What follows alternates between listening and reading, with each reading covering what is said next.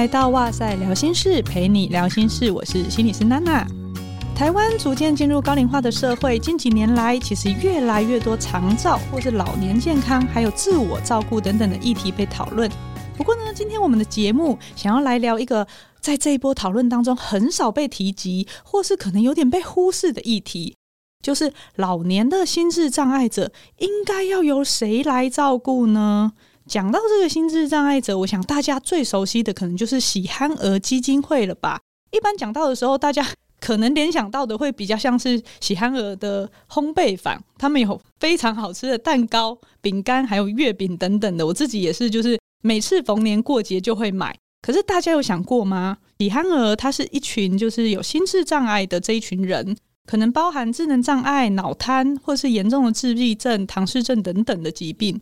所以他们在发展上面是相对比较迟缓的，也很难达到相对应的年龄在自我照顾上面的能力。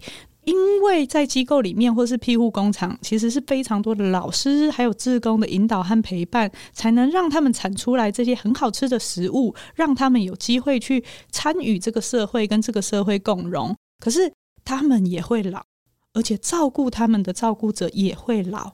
老年的憨儿，他们该何去何从呢？这个议题可能是大家平常不会特别去关注或是想到的。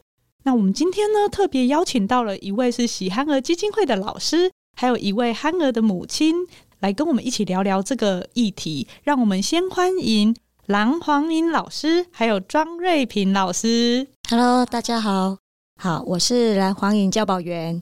那目前在喜憨儿天鹅堡担任第一线教保员，陪伴憨儿们已经有五年了。那另外一位是庄瑞平老师，是也是我们慈萱的妈妈啦。是的，大家好，我是慈萱的妈妈。我本来是带国小的普通班，那因为女儿的关系，她语言上需要继续指导，所以我才转特教，当语言治疗方面的特教班老师。嗯，所以妈妈一开始是因为慈轩的关系，所以才算是有点稍微转换一下跑道。没没错，因为刚开始的时候是因为坐月子的时候，我就带医院去医院两次，因为这个孩子哈、哦、喝的很少，哭也很小声，跟他哥哥完全不一样。嗯，那到了医院，医生都是说，你当家长那么紧张干什么？还那么小，看不出来。那你就再观察，再观察。那我就这样一直在观察，但是这个中间我还是没有放弃，就是像带哥哥一样的，像带幼儿那样子的指导。嗯。那有一天，就是在他三岁半左右的时候，我带他去看画展，他居然嘴巴说出了“猫”，我就回头一看，后面是一幅画，里面是废墟上好多头猫。原来我平常教他的，就是没有白费。嗯，他吸收了，我当场眼泪真的掉下来，因为后来发现反复的学习就是真的是捷径，就一步一步的这样子把他给带来。后发觉说，既然我这样带，我何不我就是走特教？那我感谢我们学校的主任都有特教方面的研习，都我就是说主动让我参加。那我渐渐渐去接触到说，孩子我该怎么带会比较适合？因为医生在他三岁多的时候就说，这个孩子以后语言可以等于零。那零的话，我想说，那我是不是该换跑道了？嗯，自从说他有说猫的时候，我知道说，那他的语言应该可以带出来。其实它的那个一个字虽然只是很简单的“猫”，可是那个声音发出来的时候，是很对一个妈妈来说是非常喜悦的一件事，因为你从来没有想过，原来它能够发出这个声音，而且它是很明确的指认出来画上面的东西。更何况那个时候他还不会叫爸爸妈妈，嗯，所以说一步一脚印呐、啊。那后来他是真的是被验出是猫体症候群。第五对染色体短臂缺损的异常。你小轩现在几岁了？他现在快四十岁了。哦，所以以前那个时候其实还没有像现在那么多的那个产前的检查、基因的检测，没有没有，所以就会没有办法及时的知道这个孩子的状况，然后生出来以后才慢慢观察，发现到说，哎，他的状况跟哥哥好像真的不太一样。可是妈妈也没有放弃，一步一脚印的一直重复性的教他，然后学习，然后发现，哎，其实这样子的介入是有效的耶，非常有效。嗯，嗯，因为感统训练来说了哈，我后来给我的学生家长常常所，说感统训练非常重要。三四岁都还不会走，还不会站，那不会站不会走，我就是带着他一步一步的走。那像叔说小轩那个时候十十岁，他说要打篮球，哥哥三步投篮，我教一次他就会了。那时候小轩他连接球他都不会接，甚至他连手把球给放下他都不会放。嗯那时候我真的吓到了，我说哈，连放球把球放下他都不会放，哦、那这怎么办呢？哦、那我就每天晚上带他去篮球场放放，比如放球就教了一个礼拜，嗯、那用力放，用力往前丢，丢的有一天大概一年多了，他突然投篮进了，然后他就说他自己是灌篮高手。哦哎，所以听起来，妈妈刚刚讲的是，他到三岁半的时候出现的第一个是“猫”，可是训练到十岁的时候，他可以讲出来“我要打篮球”哦。他说：“我要打球。”哇，可以讲出句子耶！对，可以讲句子，然后自己投完还可以很高兴的讲是灌篮高手。对，因为那个时候刚好是樱木花道那个盛行的时候，嗯嗯嗯，那他说他是灌篮高手，我也记得，就像是说，哎，有一次我煮苦瓜。嗯，那苦瓜我都对半切嘛，啊，切了以后就像是一个么字形，那两个么字形放合在一起，我放在他碗上面，我就跟他说：“今天煮苦瓜很好吃哦，哎呀。”然后他就一直跟我说：“麦当劳。”我就跟他说：“不是，妈妈不是麦当劳买的，这是妈妈煮的。”然后他就说：“麦当劳了。”他就开始紧张了。是，那我还那时还不大了解，我还跟他说：“不是麦当劳买的，妈妈煮的。”后来他还是很坚持的，一直说麦当劳，麦当劳。我一看，我笑了，因为真的很像麦当劳，就 M 型嘛。对，然后两个合起来是 M 型。我就想说，哎，不管任何方式，我们就锲而不舍的，不要停顿，继续给他加强、加强、加强。哎，他总有一天会的。其实他就是他表达的脉络，或是他在使用语义说明的时候，或许不没有到我们他的那个年龄所呈现应该要达到的发展样貌。可是因为长期的陪伴，妈妈透过他简单的语言，其实是可以去跟他连接上的。你们是彼此有连接的，然后你是可以了解他想要传达的意思的。当他被妈妈听懂的时候，其实他也会觉得，哎、欸，妈妈懂我，哎、欸，对，他会好高兴。对，万一有的时候我听不懂他的时候，我就说啊什么，他就跟我说你，就是比头是不是、欸、说你，这是反射嘛，也就是说会有人对他用这种动作。哦，那所以说他反射过来就是说。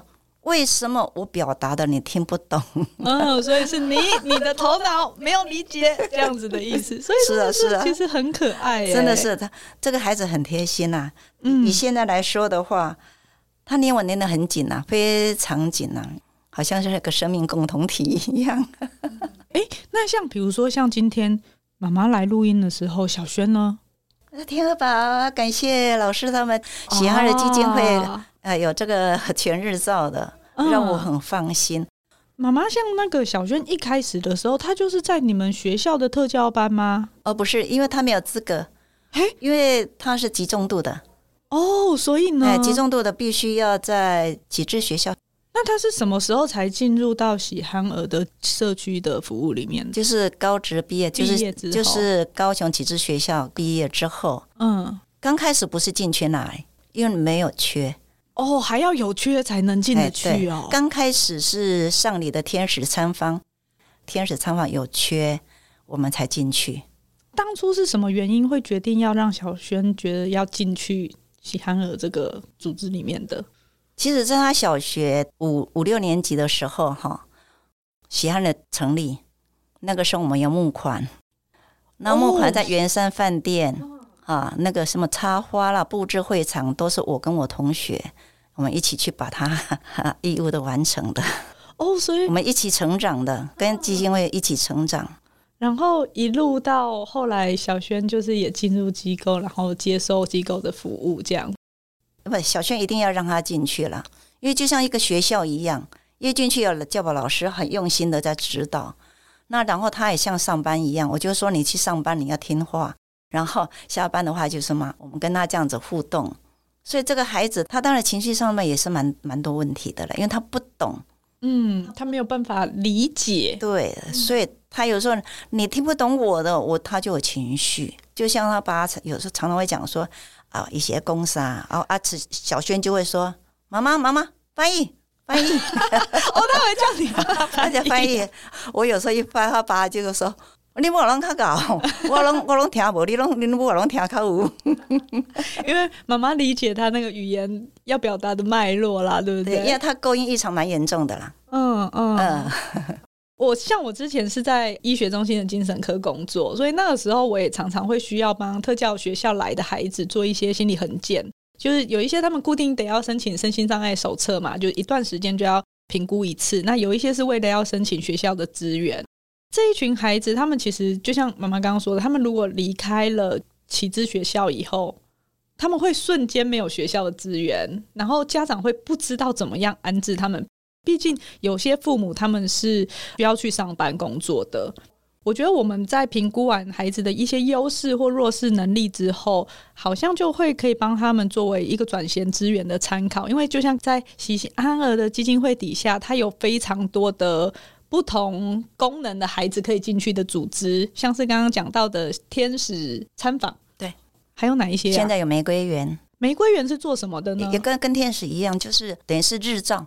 日托日托型的，但是他们也是去做烘焙之类的。哦，不是不是，工作站小作所才是，小作所才有教他们做工作嘛，对，对，对，对。然后日托的主要是去那边会比较学更基础的一些独立自我生活照顾的能力，是是是。好，这边稍微跟听众说明一下，就是不是所有的孩子都可以进到小作所或工作坊去学一技之长，因为有一些孩子他真的，一路从小学特教班到高中，老师也反复的一直教导，可是你可能很难想象，他连基本的生活自理能力都没有办法做到，对他们来说那是非常难达成的任务。像我们在评估的时候，我们大概都会。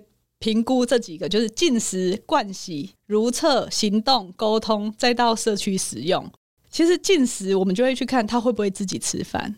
确实有一些孩子他是需要别人喂饭的，比如说他的肌张力不足啊等等的。他好不容易学会用汤匙，甚至他这辈子是没有办法拿筷子的。然后如厕，如厕还会分大便的时候，他会不会自己擦？如果是女生来，MC 来，他会不会自己处理？大家可能很难想象，这些我们一般的孩子可能教一两次就会的，可是憨儿孩子们，你得练习一百次还不一定会。所以这些最基本的，我都要透过老师、志工们反复、反复的教导跟训练。所以可以想见，如果今天。启智学校毕业差不多就是十十八岁，十八岁嘛，他已经是成人了，可是他连这些都还不会，那照顾者真的非常的辛苦。蓝老师可以跟我们稍微说明一下，就是在机构的里面可以提供哪一些服务呢？像小轩这样子的家庭多吗？因为听刚刚好像是还要得排队进去耶。嗯，是天鹅堡目前的服务人数哈有九十个人，因为有分为全职型的照顾，目前有八十四个。日间照顾有六个，服务年龄呢，就是平均都在就是十五到六十四岁，六十四岁，六十四岁。天鹅堡里面年纪最大的就是六十三岁。那他的家属还健在？呃，都还健在，身体非常好，哇，跟他一样。对，他们就像一个很单纯的小孩一样。对，目前就是三十到四十岁是比较多人的。你刚刚说到的，他们会大部分是全日，然后如果日照的，就是。早上送去，晚上会接回家嘛，对不对？嗯。所以在这里面，通常你们会有哪一些训练啊，或活动啊，或陪伴他们做的事情呢？哦，那以天鹅堡来说，我们会为服务对象规划个别化的服务计划。我们先会透过一些问题的访谈当中，可以从中了解他的兴趣的方向。再了解他的向往，就比如说，我们会询问你，你你有什么愿望？那要怎么实现？那有些人的向往就是，他可能就是都没有去过夜市啊，然后他他想去哪边？那可以吗？这就是他的向往。那甚至有些的憨儿可能就是，呃，你问他一两次，但是他可能都没有想法。其其实这个过过程都是要询问一到两次，让他理解，因为理理解能力一定要先够，他才能够说出他想要的东西。在了解想望这个过程之后呢，我们会把这个计划结合评估支持。那这个评估支持呢，它的项目就是有分居家活动，就是像有训练他们的生活自理，包括娜娜老师刚刚说的然后在自我决策这个部分，就是说在训练他们，当你需要一项东西的时候，你自己能不能做选择跟决定？哦，这个很重要哦。然后再来人际关系的训练，其实你会发现憨儿他们最大问题都在人际关系，可能就是跟同才或者是跟工作人员的相处，因为语言的限制，所以他们的语言都有限制。所以，所以就像刚刚妈妈说的，你怎么都听不懂我说的，对，对，就怎么都听不懂。他讲不出来，讲不出来就会生气，对，他会生气。所以，所以就相同的，你我们在这个计划里，其中会有一项就是人际关系，就是训练他们的社交能力。再来就是社区社区融合，我们要带我们的憨儿走到外面去。因为不要让他们都在天鹅堡里面，然后出去的时候，那怎么我们会跟他讨论？你怎么去搭什么车？那那去到那边那吃什么？就是整个都有一套的的流程。对，就是其实要让他们体验这个，对，因为他们生活体验他们都太少了。是，而且爸爸妈妈不一定有时间，他可能就直接我就开车带你去了，没有，反而没有训练到他们社区的使用跟参与。对对，对，对，因为像我们以前在。精神科的时候，我们也有日间的病房。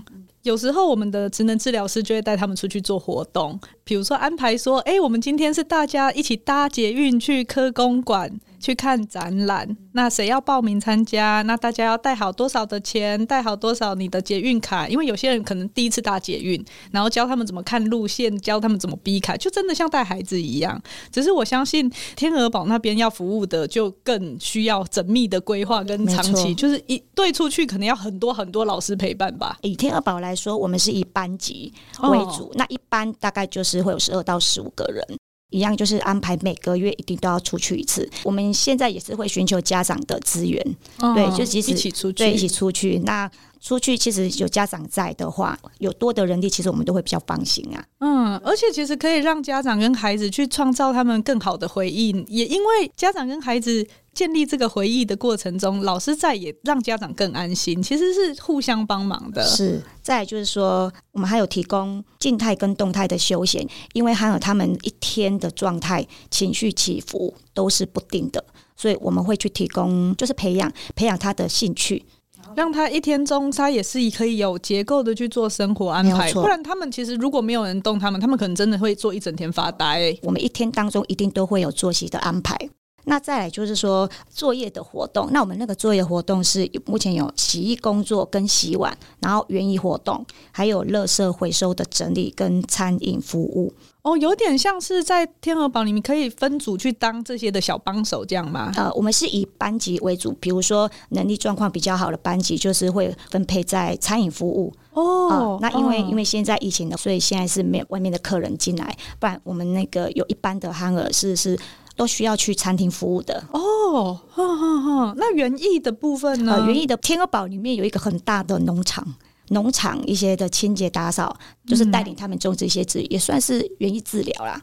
整个评估过后呢，我们才会开始执行目标的行程，就开始进入训练喽。有没有印象很深刻？哪一个？呃，在去年有服务到一个服务对象，他的想望是他要办生日会。嗯、那这个服务对象是四十五岁及中度的孩子。那因为家庭关系，所以他一年才回去一次，就过年的时候，哦、对，所以才会跟家人团聚。没有错，跟我说他想要办一场生日会，那我就会问他说：“那你要怎么办？办的形式是什么？”因为他自己中度的孩子，所以变成说他的语言有限制，思考也有限制，所以我就会提供一些行动计划的规划来帮他完成。你想要买什么蛋糕？经费怎么预算？包括说在同才这个部分，你要怎么如何去邀请同才啊？那个生日会，他就会跟我说，我想要画卡片。那我说好，那 那那我就会提供一些卡片，然后就是陪他一起写。透过坐席讨论的时候，然后我请他拿着他的那个邀请卡，他讲不太出来，所以我就会在旁边说几月几号，然后来记得要来参加我的生日会。那其他同才听到生日会就会很开心，大家都会说啊，祝你生日快乐，这样子就很开心。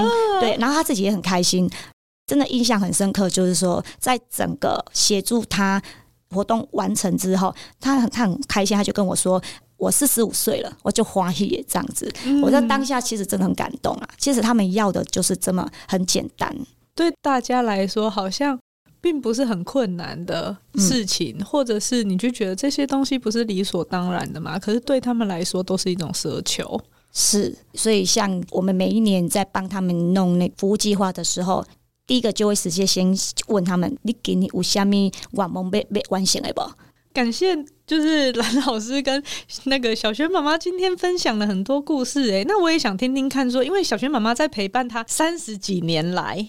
一定也经历过很多觉得比较辛苦的时刻，可是一定也有像你刚刚讲到一些很，我觉得那些很美好的点点，它发生的很短暂，但是你就会觉得心中有什么被点亮了，它就是会一辈子烙印在你的脑海里。以家长的角度啊，觉得用什么样子的协助，然后跟机构这边搭配，对他们来说是最好的方式啊。因为我不知道现在大家对于这个的接受度怎么样，欸，诶。大家通常是挤破头了想进去呢，还是有些人会不想要有机构的介入啊？两者都有啦。因为我曾经我女儿进去的时候，哈，有个妈妈，她就跟我说：“你都人都还好好的，你为什么把她送去？”我说：“我当然要做转衔呐，因为这个衔接蛮重要的。”嗯，她现在虽然是在日照的机构，那到天鹅堡是全日照的，那住在那个地方。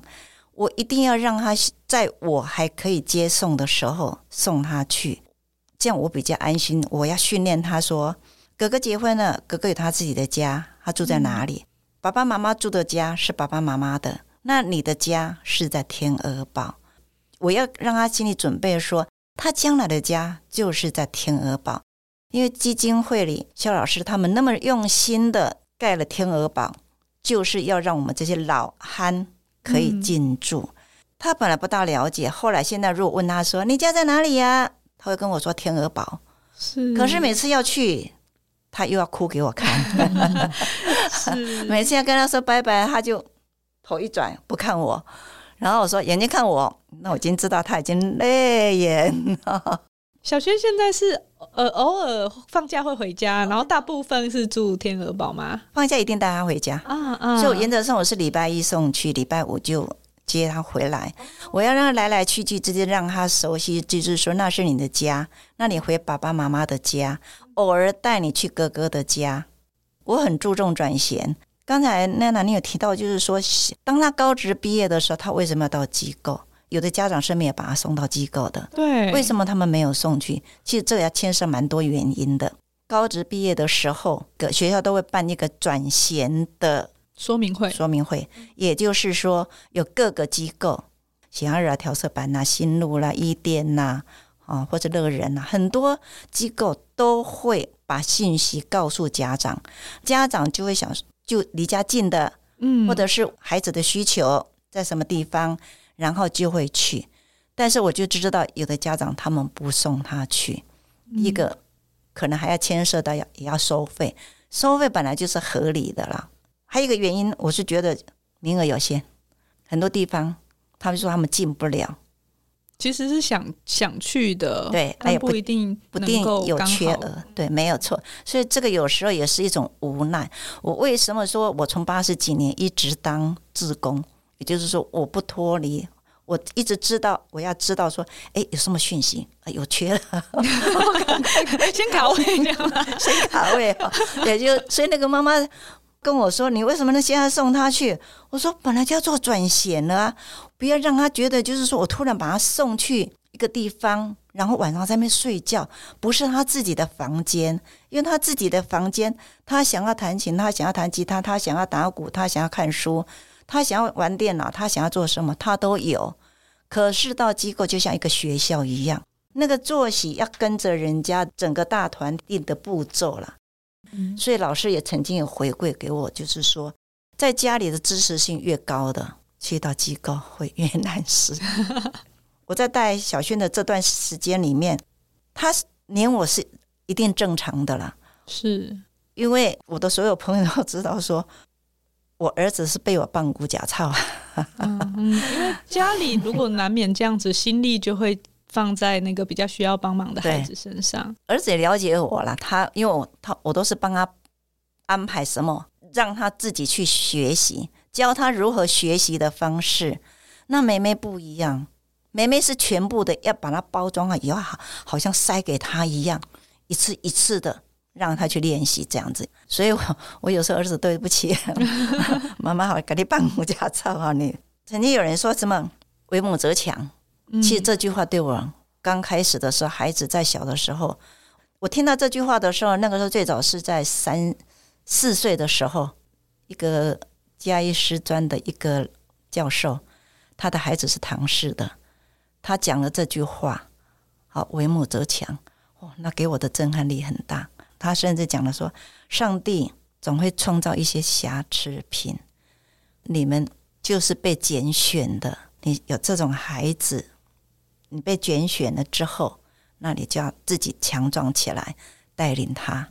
嗯，那个力量给我很大，一路走过来，让我觉得说，每次当我就好累好累的时候，我就说：“哦，为母则强，要强起来。”可是现今的我，我年纪大了，我七十了。嗯，我很恨这一句话，就是那一句话，听在不同的时间点的时候，其实是不同的感受啊。我觉得就像刚刚张老师讲到的，小轩已经要四十岁了，其实难免就是会开始担心他有没有人照顾，然后。已经对于哥哥小时候可能是放牛吃草的状态，当然更不希望也造成他的负担啦。我觉得其实父母对孩子的爱，虽然我可能注意力放在这边多一点，但是爱都是一样的。对，这是真的。对，然后大家可能不知道，就是我们一般人会觉得六十五岁是认定为老年人，可是对于这一群。可能有智能障碍或者是在身心发展上面比较有困难的人来说，他们到三十五岁就算是迈入老化了。特别是如果十八岁以后没有在机构或是在外面社区持续的接受刺激的话，他们的退化是非常快的，因为他们不会主动去寻求或者是跟这些刺激接触，保持他大脑的灵活性，他身体的灵活性。所以这种退化它是非常的急速的，加倍。对，所以大家可能没有想象到。因为刚刚老师说你七十岁了，我看不出来，因为真的很有活力，这非常有活力。要感谢基金会还愿意用我当志工，嗯，难怪老师看起来特别有活力。可是我觉得，就像刚刚讲到的这一群就是服务对象，他们的状态虽然可能我们刚刚说大概三十几岁是大宗，可是看起来可能整体的那个状态是跟一般人的老年是已经差不多的状态了。自己看到数据上面是说，台湾大概也有二十万个中高龄的智能障碍者家庭，他是需要面对这种刚刚说到的爸爸妈妈年纪也大了，可是他年纪也大了这种困境的时候，或许提早做一些转型，而不是突然的离开，然后孩子怎么办？从小开始适应的那个弹性，跟到了年老。才适应，我想也是完全不一样的状态。的确，完全不一样。所以我觉得这转型非常重要。所以刚才我提到的那个妈妈，她说她要把她的孩子当宠物养，我吓了一跳，我真的吓了一跳。我她的家庭经济非常好哦，非常好。她认为说她可以请外劳，她可以怎样，可以怎样，可以。跟她说这不一样，我倒觉得就是说你去让他适应有这个大团体。而且有那么好的老师，很用心的在带领我们的宝贝。他说宠物养，我跟他谈了很多啦。每个人的想法可能不太一样，价值观念不太一样，也没有一定谁对谁错。但是我们可以理解到说，妈妈是很长期的在考量怎么样子为自己的孩子去做一个最好的安排，然后也因为这个安排除了给孩子一个安心终老的场所以外，其实对于家长来说也算是一个比较没有就是那个担忧一直在的一个安排。对，的确，所以我也是告诉儿子跟媳妇说。妈妈不会把妹妹的这个担子完全放在你们身上，嗯，嗯，你们是手足，就像我我说，我负责生我的人，我也负责我生的人。嗯、那既然是妈妈生到了，我会负责，就是说尽量让妹妹快乐。儿子在小学好像六年级的时候，小轩把他哥哥的那个录音带整套的哦。拉，把录音带那个全部拉出来，好开心的，妈妈哦，好长哦，妈妈好长哦，看着脸都花了。然后 我之后说不行不行，转转。后来他哥哥看到了，哦，你要不是是我妹妹，我真想把你捶下去。”嗯，他没有真的捶，他是只是很大声的说：“嗯，我当场看到了，我去抱抱儿子，我说儿子，妈妈以你为荣。”你很生气，妹妹把你的录音带给弄坏，那是你的宝贝。可是你很生气之下，你没有打下去。嗯，他只是用言语表达出来他的气的权利跟他的情绪而已。我就是一向我就是用这种方式。你可以，妹妹不见得可以。你要感谢说，上帝赋予你有这一份的支持。妹妹的就是不一样，因为是妹妹这样子，所以。你这个手足要更坚强，更有力量来以后来保护妹妹。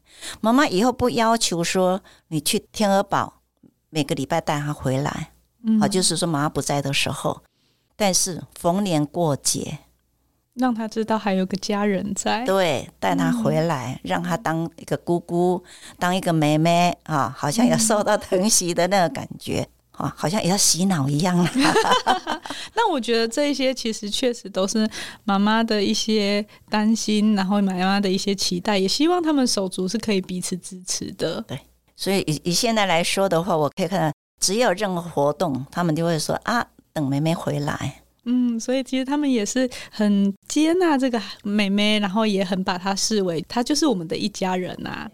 应该是说很有结构的环境，很有结构跟很稳定的人际支持互动，这些都会让他们的情绪是稳定的。情绪是稳定的，其实对于他们大脑的保护啊，他们的身心的这些发展，其实都会是好的。嗯，才不会退得更快啦。我觉得很大的一个部分是大家可能会没有注意到这个部分。其实你全部都能够很规律、很稳定，他们退化的就不会那么快，因为他们原本就比一般人还要更容易进入老化的状态。没错，是的。今天呢，非常感谢蓝老师跟庄老师来跟我们分享那么多。当然，最后我们哇塞心理学和喜憨儿的基金会公益录制这一集节目。就是想要呼吁大家一起行动啦！喜憨儿基金会呢，它在全台有很多个服务据点，提供日照服务、夜间家园、全日照的照顾中心，还有复健中心等等的。那我觉得它是算是父母的一个喘息空间吧。所以今天我们庄老师才能出来 跟我们一起录音，跟我们分享那么多就是很宝贵的经验。不过这一些据点，它其实除了专业的服务，还有一些辅具啊，还有这些设备。其实是会需要修缮的，所以我们就希望可以邀请更多朋友一起来关怀安心照顾计划。我们节目呢就会把相关的资讯放在我们节目的资讯栏，然后也邀请大家，如果有余力的话，就一起给予帮助和支持。然后逢年过节的时候，也支持一下我们喜憨儿基金会的商品。今天很高兴请到我们的蓝老师还有庄老师一起来聊聊这个议题。虽然我们台湾正在进入高龄化的社会，其实社会中还是有一群人，他们的老年是来得比较早的，他们的父母是希望能为他们做一些安排的，因为他们可能没有办法为自己的老年做一些长远的计划跟安排。那机构呢，这边就提供了这样子的服务，可是需要大家的支持。也希望大家喜欢我们今天的内容。如果听完以后你有任何的想法的话，欢迎留言给我们，然后我们也会把你们的讯息或是留言，就是转回让蓝老师还有张老师知道。今天的哇塞聊心事就到这边喽，拜拜，拜拜，喜憨儿喜欢您，感谢您，谢谢。